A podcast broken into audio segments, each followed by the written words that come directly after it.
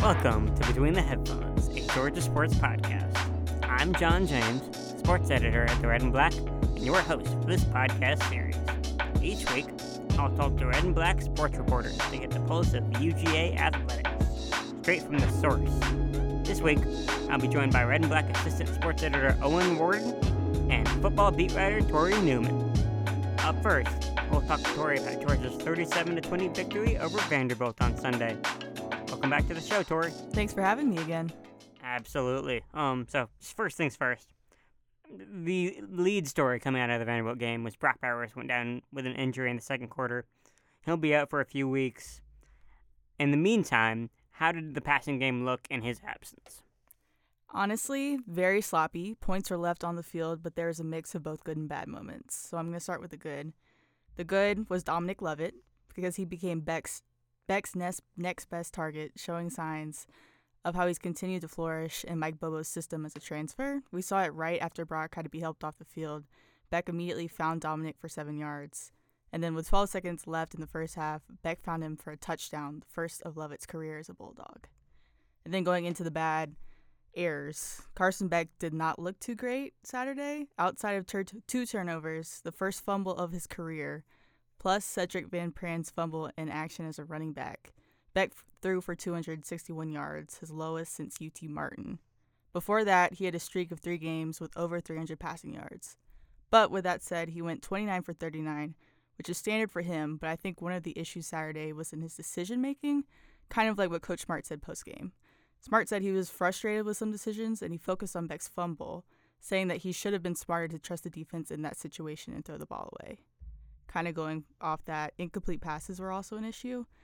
Like I said, points were left on the board. Using the first incomplete pass of the game, Beck overthrew Marcus Rosemy-Jacksaint, who was wide open in the end zone on second and three. In the third quarter, Georgia's first drive saw four incomplete passes, all to different receivers. That continued to the fourth quarter, where Georgia had two incomplete passes and then decided to run the ball to milk the clock in their final two drives of the game. Beck did not throw the ball for the last six minutes of play. Without Bowers, the passing game caved in on itself, having very few positive positives outside of Lovett's success. Yeah, and I think you saw a little bit about of that passing game kind of weaning off in the later stages, just in, based on how much they relied on the running game. Uh, Georgia put up a season high 281 yards on the ground against Vandy.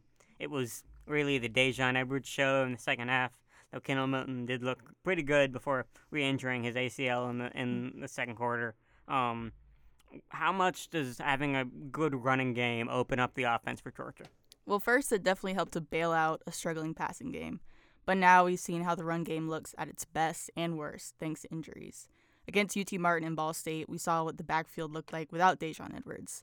Against UT Martin and Ball State, Georgia only rushed for 159 yards and 99 yards, respectively. The run game was there, but it wasn't a highlight or strength. The depth chart wasn't filled, and Dillon Bell and CJ Smith had to take snaps as running backs instead of receivers. Ever since Daijun Edwards returned in week three, we've seen that run game become a reliable strength in Georgia's offense. There are flashes of that against UAB and Kentucky, of what Georgia's offense looks like when both the passing and run games are on the same page at their best, but for now, the reliability of Daijun Edwards has been vital. With a continually successful run game, pressure has been able to kind of get off the passing game and let them do as they please. Carson Beck has slowly worked up, taking more shots down the field and working in more targets like Lovett. But against Vanderbilt, the backfield was the majority of the offense and also kind of insurance. Like I mentioned earlier, that Georgia chose to run the ball for almost the last third of the fourth quarter. Yeah, um, I agreed with all points. Uh, looking at the other side of the ball, though, Vanderbilt put up 20. That's more than they scored in the four the previous four matchups combined against Georgia. How were they scoring those points? I think it was two things. Two things: miscommunications and offensive errors that kind of determined that. First, miscommunication in the secondary definitely got the Bulldogs punched in the mouth early. Vanderbilt receiver London Humphreys was really only only able to score that first touchdown because miscommunication and coverage between Kamari Lassiter and Tykee Smith left him wide open at 35. Vanderbilt scored to open the fourth quarter, and it looked like miscommunication again. Tykee Smith got caught after Richie Hoskins, the Vanderbilt receiver, ran under the tight end and rubbed off his coverage to get wide open in the end zone. And then offensive errors. After that touchdown, Carson Beck threw an interception to CJ Taylor, who returned the ball all the way to the one yard line. before Beck nearly laid him out. The offensive error put the defense in a really tough spot and allowed Vanderbilt's Sedrick Alexander to rush up the middle and score. Yeah, so I my biggest thing from that coming out of that game was that Georgia was just like so bad on offense that it put their defense in really tough situations at times. Uh, mostly through that interception, that fumble. Do you think turnover issues are going to continue being a problem for this team? No, I don't think they haven't been an issue this season till now. Really, this was a weird game. It was full of construction, heavy heavy wind, injuries.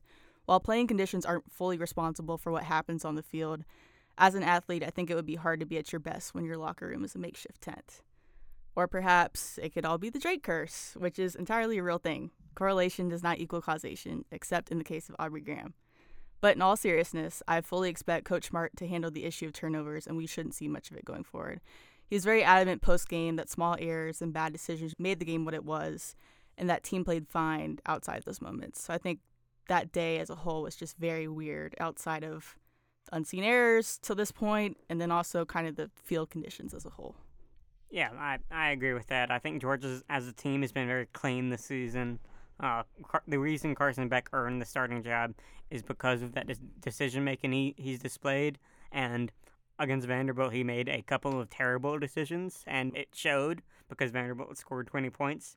But I think he's going to get back to normal as the season goes along. It was just any given Saturday, Georgia had a bad day. They still managed to pull it out against Vanderbilt. But on that topic, final question for you, Tori. What was your biggest takeaway from Georgia's 37 to 20 victory over Vanderbilt? I'd have to say Daijun Edwards is that guy. Post game, Coach Smart said, Where would we be without Daijun Edwards? And I think that's very true. Since he debuted against South Carolina, he'd been arguably the most consistent person in Georgia's offense. In his season debut, he had a career day, but against Vandy, he surpassed it again with a high of 146 yards and a touchdown. Nationally, Georgia has the highest ranked run defenses out of teams in the SEC. Next up is Kentucky and then Tennessee. With how he's been doing, he's on track to finish out with the best season of his career.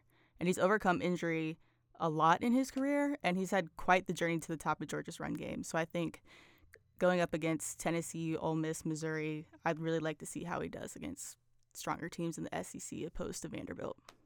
Yeah, I I agree that Daijun Edwards has been really good this season. But in the absence of Brock Bowers, I think it's going to be really interesting to see how he performs because Brock and Daijun are the two people on this thing, on this team, that I think anytime the ball is in their hands, they have a chance to score on the play. And without Brock, Daijun is the biggest threat on this team just because he is so explosive. He can make so many people miss. So it'll be interesting to see exactly how much teams try to key in on the running game and force Carson Beck to beat them with receivers who he hasn't really shown that shown quite as much connection with as he has with Bowers. But until until Georgia shows that, thank you very much for coming on the show, Tori. Thank you.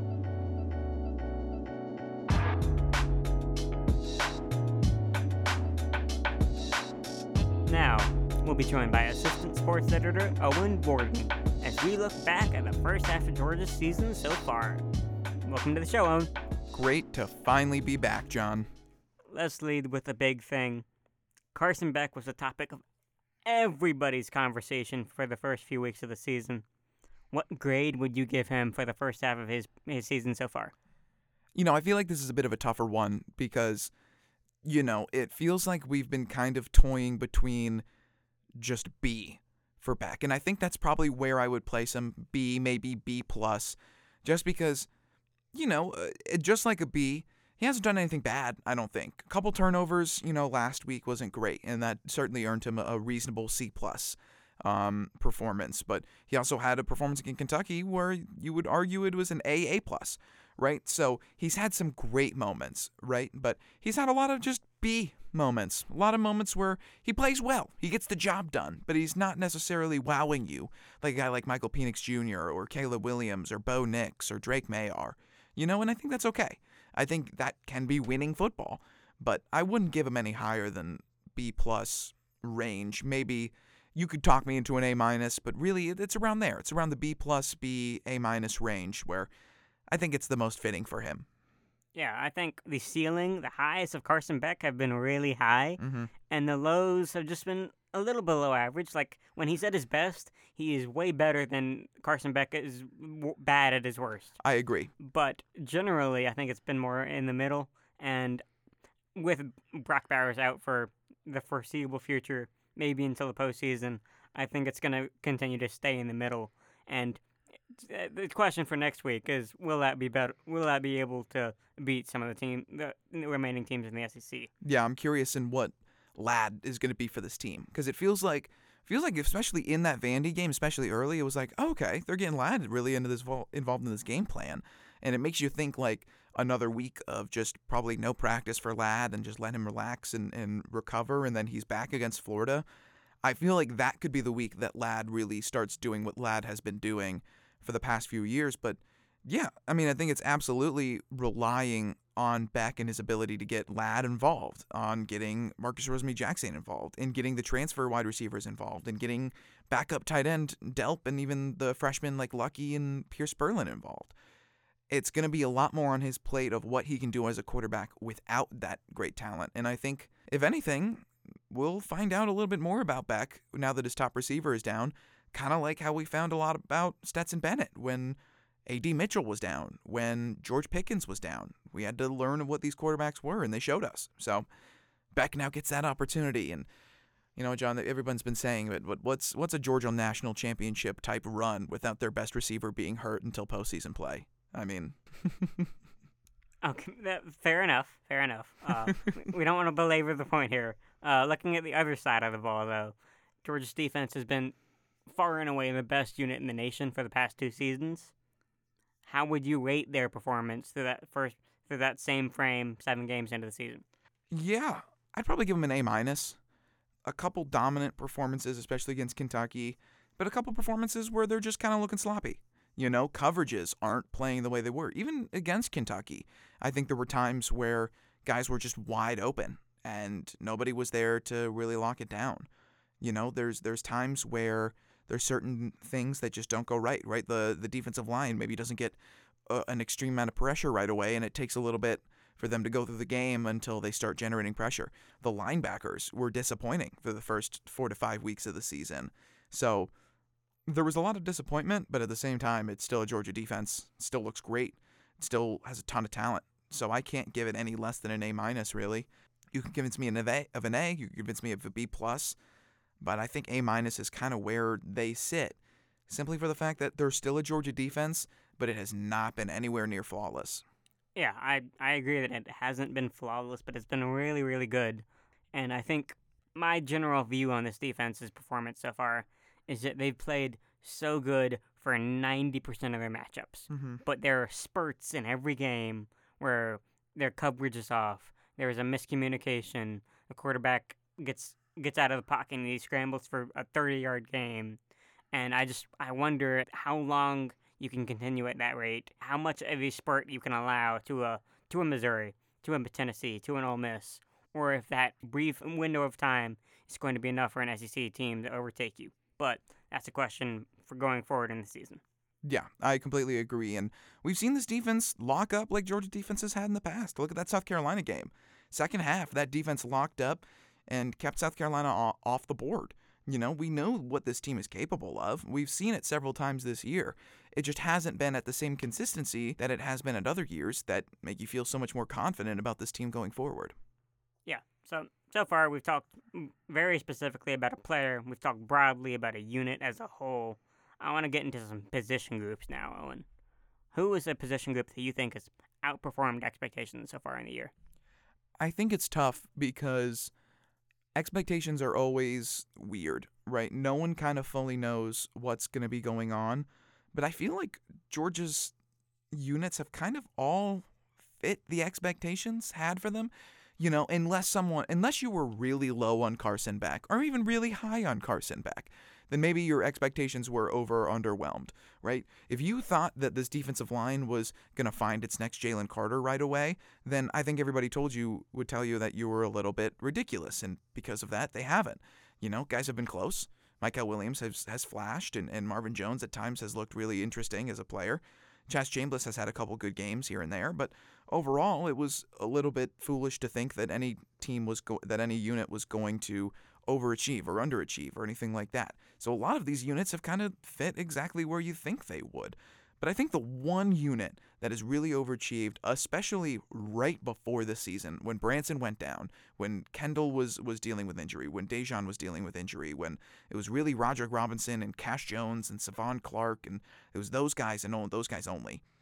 At that point, everyone had such low expectations that I don't think anyone would have expected someone like Daijun to go and run for 140 yards against Vanderbilt, to have a 130 yard performance against South Carolina, right? Like this running back room is impressive. It's a talented group, and Daijun has looked like the number one option on a college football team, and he's been filling that role well.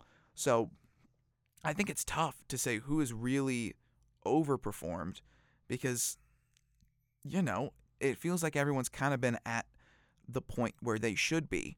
But a lot of people were really low on the running back room itself, and it's been pretty good, not consistently, but it's had these big time moments that I don't think people were expecting coming into this year. Yeah, the running backs are also going to be my biggest overachiever so far, just because of how down we were on that unit entering the season.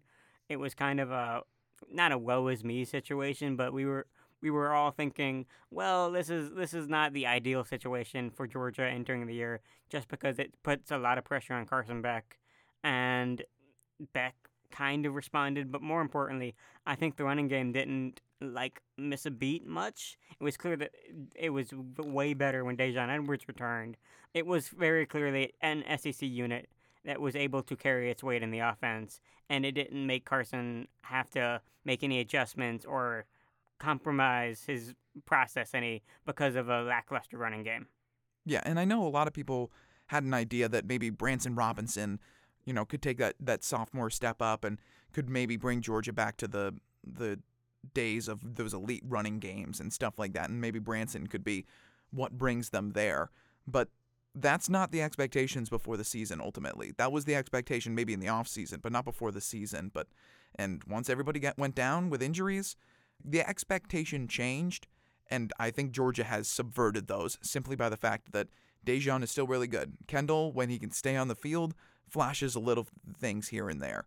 You know, Roderick, through the first couple weeks when he was healthy, was solid as a freshman, found the end zone a couple times. So, you know, I think it's been a solid group, all things considering. So I know I know you said that you didn't have really any expectations or, or none of the Georgia position groups have defied your expectations so far. But I do want to look at the other side of that spectrum. Do you think there are any position groups that have underperformed so far in the year? I think there's one and it's a little harder because they've played pretty well the past couple weeks.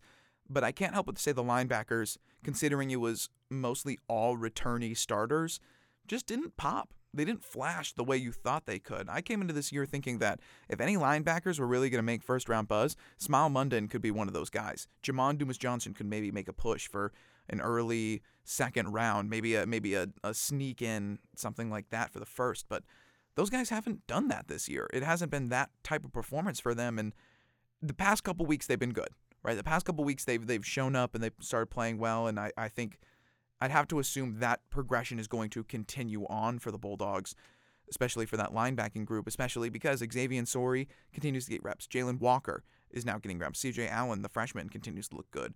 So it's not that I would say they were bad necessarily, but coming into this year, you know, you kind of expected the linebackers to be one of the better units in this group, and they just didn't really. Yeah, there's a little bit of a discrepancy between the way they're talked about and the way they play on the field because everyone talks about the linebackers like they're kind of leaders on this team.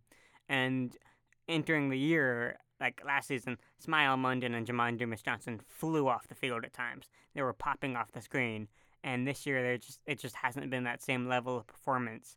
And for Smael, it might be a little bit of just he's coming back from injury. He might still be a little banged up, or he's trying to adjust uh, to actual play.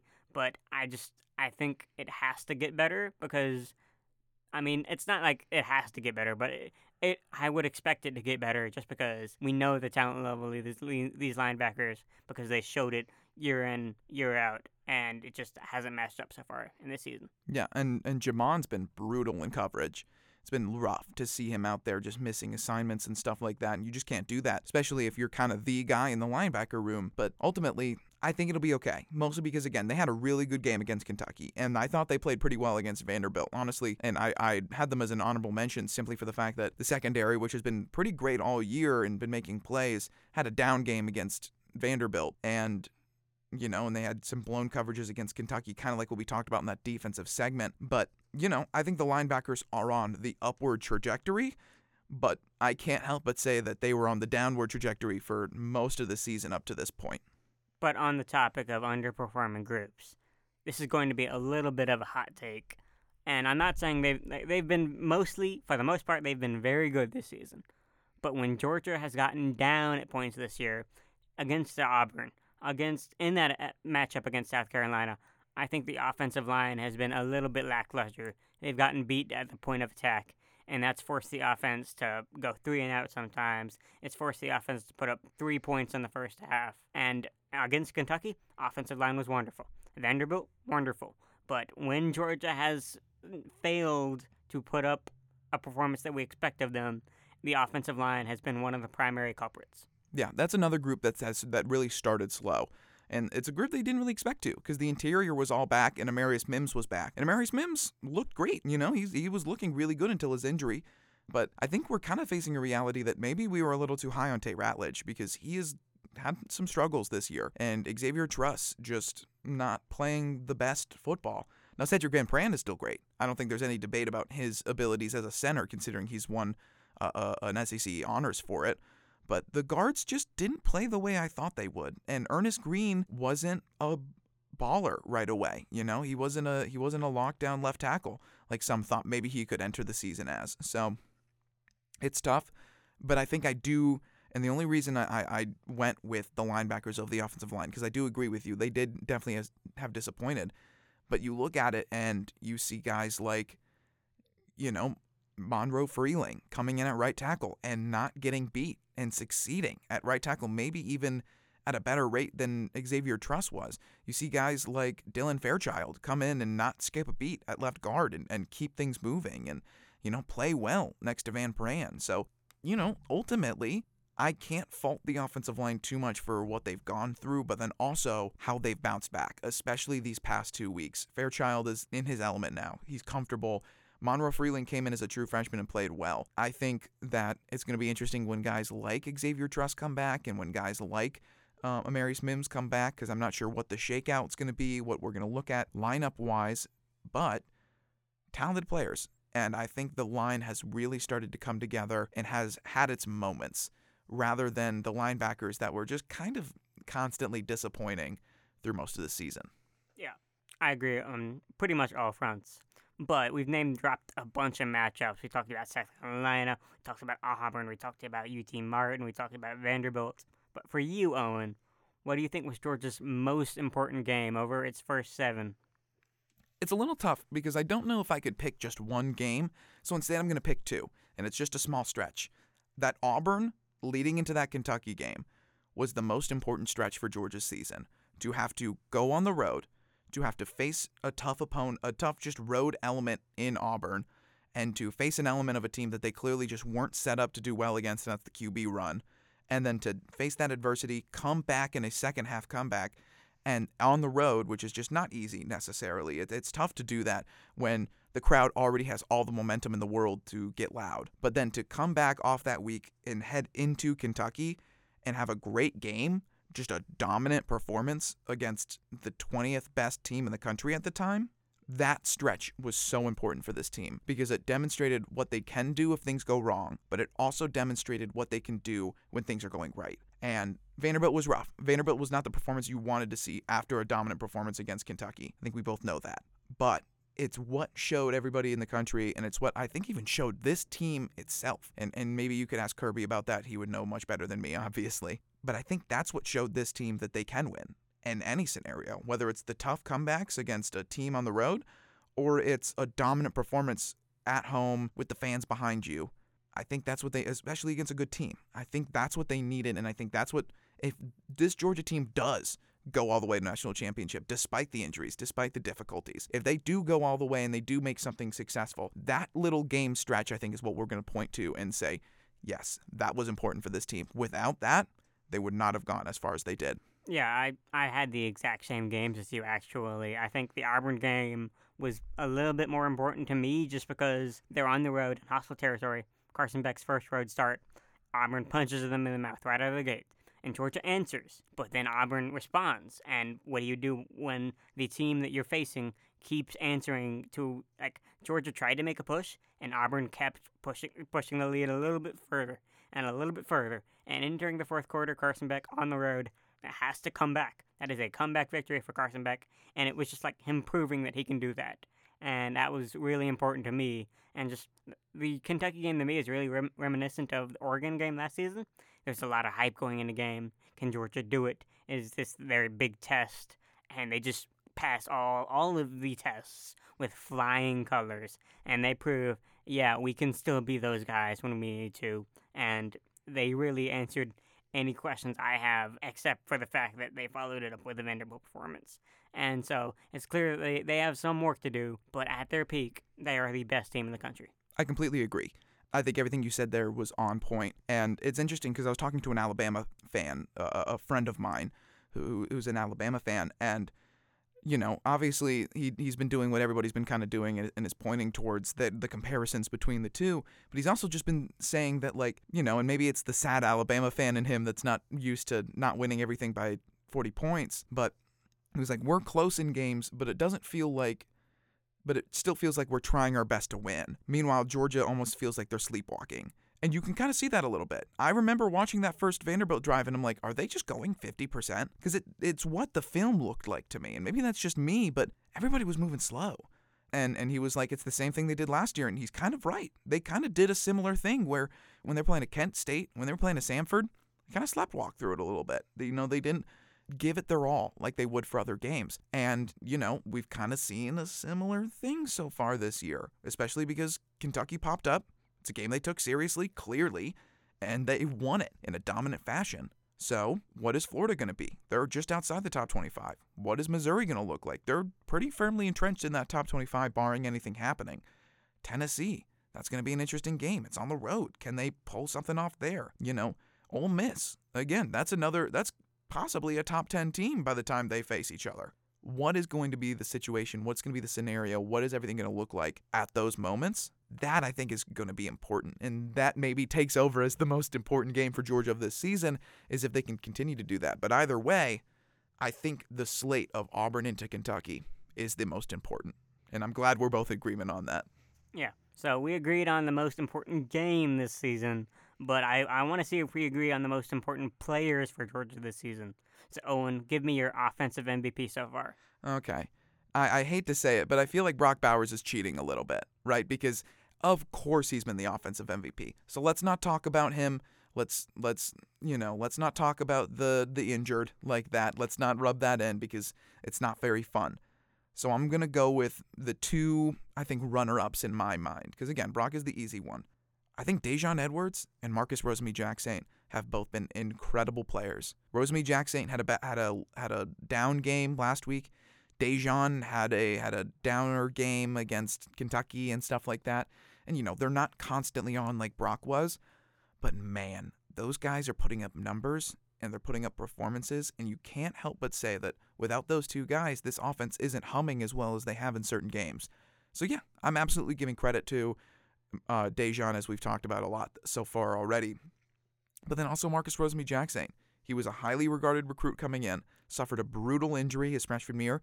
Felt like the past two years have been him getting over it, and it feels like he's finally back and really playing at a high level after people had kind of written him off. So, really happy to see Rosemy-Jacksaint really kind of overachieving those expectations. Yeah, I I also went away from Brock Bowers. I didn't want to take the easy answer, and I did go with Daijun Edwards as well, just because when he's put up his best performances, it's been in those games where it felt like Georgia needed a push, South Carolina. It's his first career uh, career high he put up this year. It was a game Georgia entered with an 11 point deficit at halftime, and it, it, he he was the fuel for that offense when they really needed a push. And then against Vanderbilt, it also felt like they were sleeping a little, sleep, sleepwalking a little bit. Brock Bowers goes down injured in the second quarter. who you? Whose number are you going to call? It's Daijun Edwards, and he delivers. Yeah, number 30. Get that guy up there because he's been playing really well. And you have to give him credit for that because he's been a really talented player. And who you who else are you going to give a offensive MVP player uh, award to than the guy that's actually winning you football games? You know, Marcus Rosemy-Jacksaint, I think, has done that at, and in spurts and stuff like that to put Georgia in winning potential, especially from the wide receiver spot. But Daijun Edwards, let's be real, is the reason Georgia won that South Carolina game. It's the reason they won that Vanderbilt game. He did a lot, and he played really well. And I think you'd be foolish if you didn't look at Daijun as one of at least an MVP candidate, at least an offensive MVP candidate for this Georgia Bulldogs team. You mentioned that word offensive, and now we're not going to talk about offensive MVPs at all because we're going to the other side of the ball and we're talking defensive MVPs. Who you got? Again, I'm kind of between two, but I think I think I'm going to go with Malachi Starks. Tykee Smith's the easy answer. He's leading the teams in picks and he's been kind of the leader in highlight plays. But if we're talking about who's been the most important player for this team, who's iced games, who's been the most consistently just solid, you know, that like even if a player catches a ball, who's right there still giving good coverage, Malachi Starks there hasn't been that level of pass rusher that's easy to point to, like Jalen Carter, Jordan Davis, Travon Walker. There isn't that level of defensive player to point to and be like, they're impacting the game the most. But Malachi Starks is doing what just a lot of some of the best safeties in the NFL do is they'll make plays when they need to make plays, like having an interception to ice a game, but they're also just playing great football. And you can't help but credit that, even if he's not fully filling up the stat sheet, even though he sometimes does fill up the stat sheet, He's a really good player, and I think he deserves his flowers for what he's been able to do, whether in or out of the limelight. Yeah, I also went in the secondary for my pick. I agree that Malachi is fantastic. He is a top three safety in college football, but I picked a guy who also, who had a lot of questions around him entering the year, just because he was he was succeeding one of the most Kelee Ringo made the most important play in Georgia football history. And Kamari Lassiter stepped into that Kelee Ringo role. And honestly, I think he's been fantastic at it. He's emerged as one of the best cornerbacks in the nation. And I think he's kind of like there were a couple times last season where Barion Brown would have a 145 yard game. Do- Dominic Lovett would go for 84 yards against Georgia. We haven't seen that this year because Kamar- Kamari Lassiter is taking that number one receiver and he is locking them down, and he's done that consistently. And I think he's just he's been really really good this year. Yeah, and honestly, the reason that Tyke didn't even make my MVP list was the fact that that miscommunication of them with Vanderbilt, that was on Tyke based on just Kirby's reaction and stuff like that. But I couldn't agree more with you, other than the fact that I do have Malachi a little bit higher. But I think he fits in that same thing. I think Kamari fits in that same role of constantly being there. You know, even if a catch is made, Kamari's right there. You know, he's you're not getting too far away from him. If something broke down, it's not Kamari Lassiter's fault. He's there. He's making tackles. He's making hits. He's being physical. He's using his athleticism to his advantage. And for a guy that, truthfully, I was down on last year, a guy that I thought didn't play very well, made a lot of mistakes, had a lot of opportunities that he was just wasting for that team, and just didn't look like a very starting caliber corner just yet. Turned it around this year and has been absolutely a number one to the point that I think he's got first round capabilities as long as he continues this play up, stays healthy, and has a nice combine performance. He's a really talented player. Yeah, full disclosure, I owe an apology to Kamari Lassiter because entering the season, it was all talk about who was going to take the other cornerback spot opposite Kamari Lassiter. I thought both might have been up for grabs, and it is clear that Kamari has his spot on lock. Yeah, I mean, you you some people thought that Kamari was going to take that jump. You look at some like of those early season polls, and you see Kamari making first round buzz. And I remember both of us talking about that really it was kind of that Georgia bias. The fact of like, oh, he's a Georgia corner and he's probably going to be a first round level player. No, he's playing into that. He's actually at that level. And neither of us really thought that he was that kind of player. So he himself has absolutely overachieved our expectations, even if that other corner spot has kind of met it. So shout out to Kamari, shout out to Malachi. It's really helped kind of put one of the better groups for this team together alongside this the high flying playmaking Tykee Smith. It's a good group. It is a good group, but wrapping up a little bit, Owen, we've talked about a lot today. We've gotten quarterbacks, we've gotten defense, we've gotten offensive line, we've gotten linebackers. Looking at the team as a whole, what is your biggest takeaway from the first seven games of Georgia's 2023 college football season? I feel like I've been saying it for every single podcast I'm on. And that's every single takeaway I have. But it is just the season takeaway so far. This team isn't flawless, but it's still uber talented. There's talent all over the field. We've seen them play at their highest level several times this year. The key for this team, clearly, is can they all play at their highest level at the same time multiple times throughout this year? They all have A plus ability. We know that. They were all they all had five and four star grades coming out of high school. They're athletic enough to do that, and we respect this Georgia coaching staff enough that we know they can get it out of them. They did it for the past two years. Can they do it multiple times against multiple great opponents? Georgia's schedule was kind of looked down upon a little bit in the in the beginning of the year. They're actually going to be facing some tough opponents, kind of like what they faced in Kentucky, at least on paper, you know. Tennessee is still going to be a tough opponent. Ole Miss, again, might be top 10. Missouri, a lot better than what people thought they could be. So, can Georgia do it multiple times? Can Georgia make it to that SEC championship so they could get a Brock Bowers back and they could make a run eh, for a third time? We'll see. But they're capable.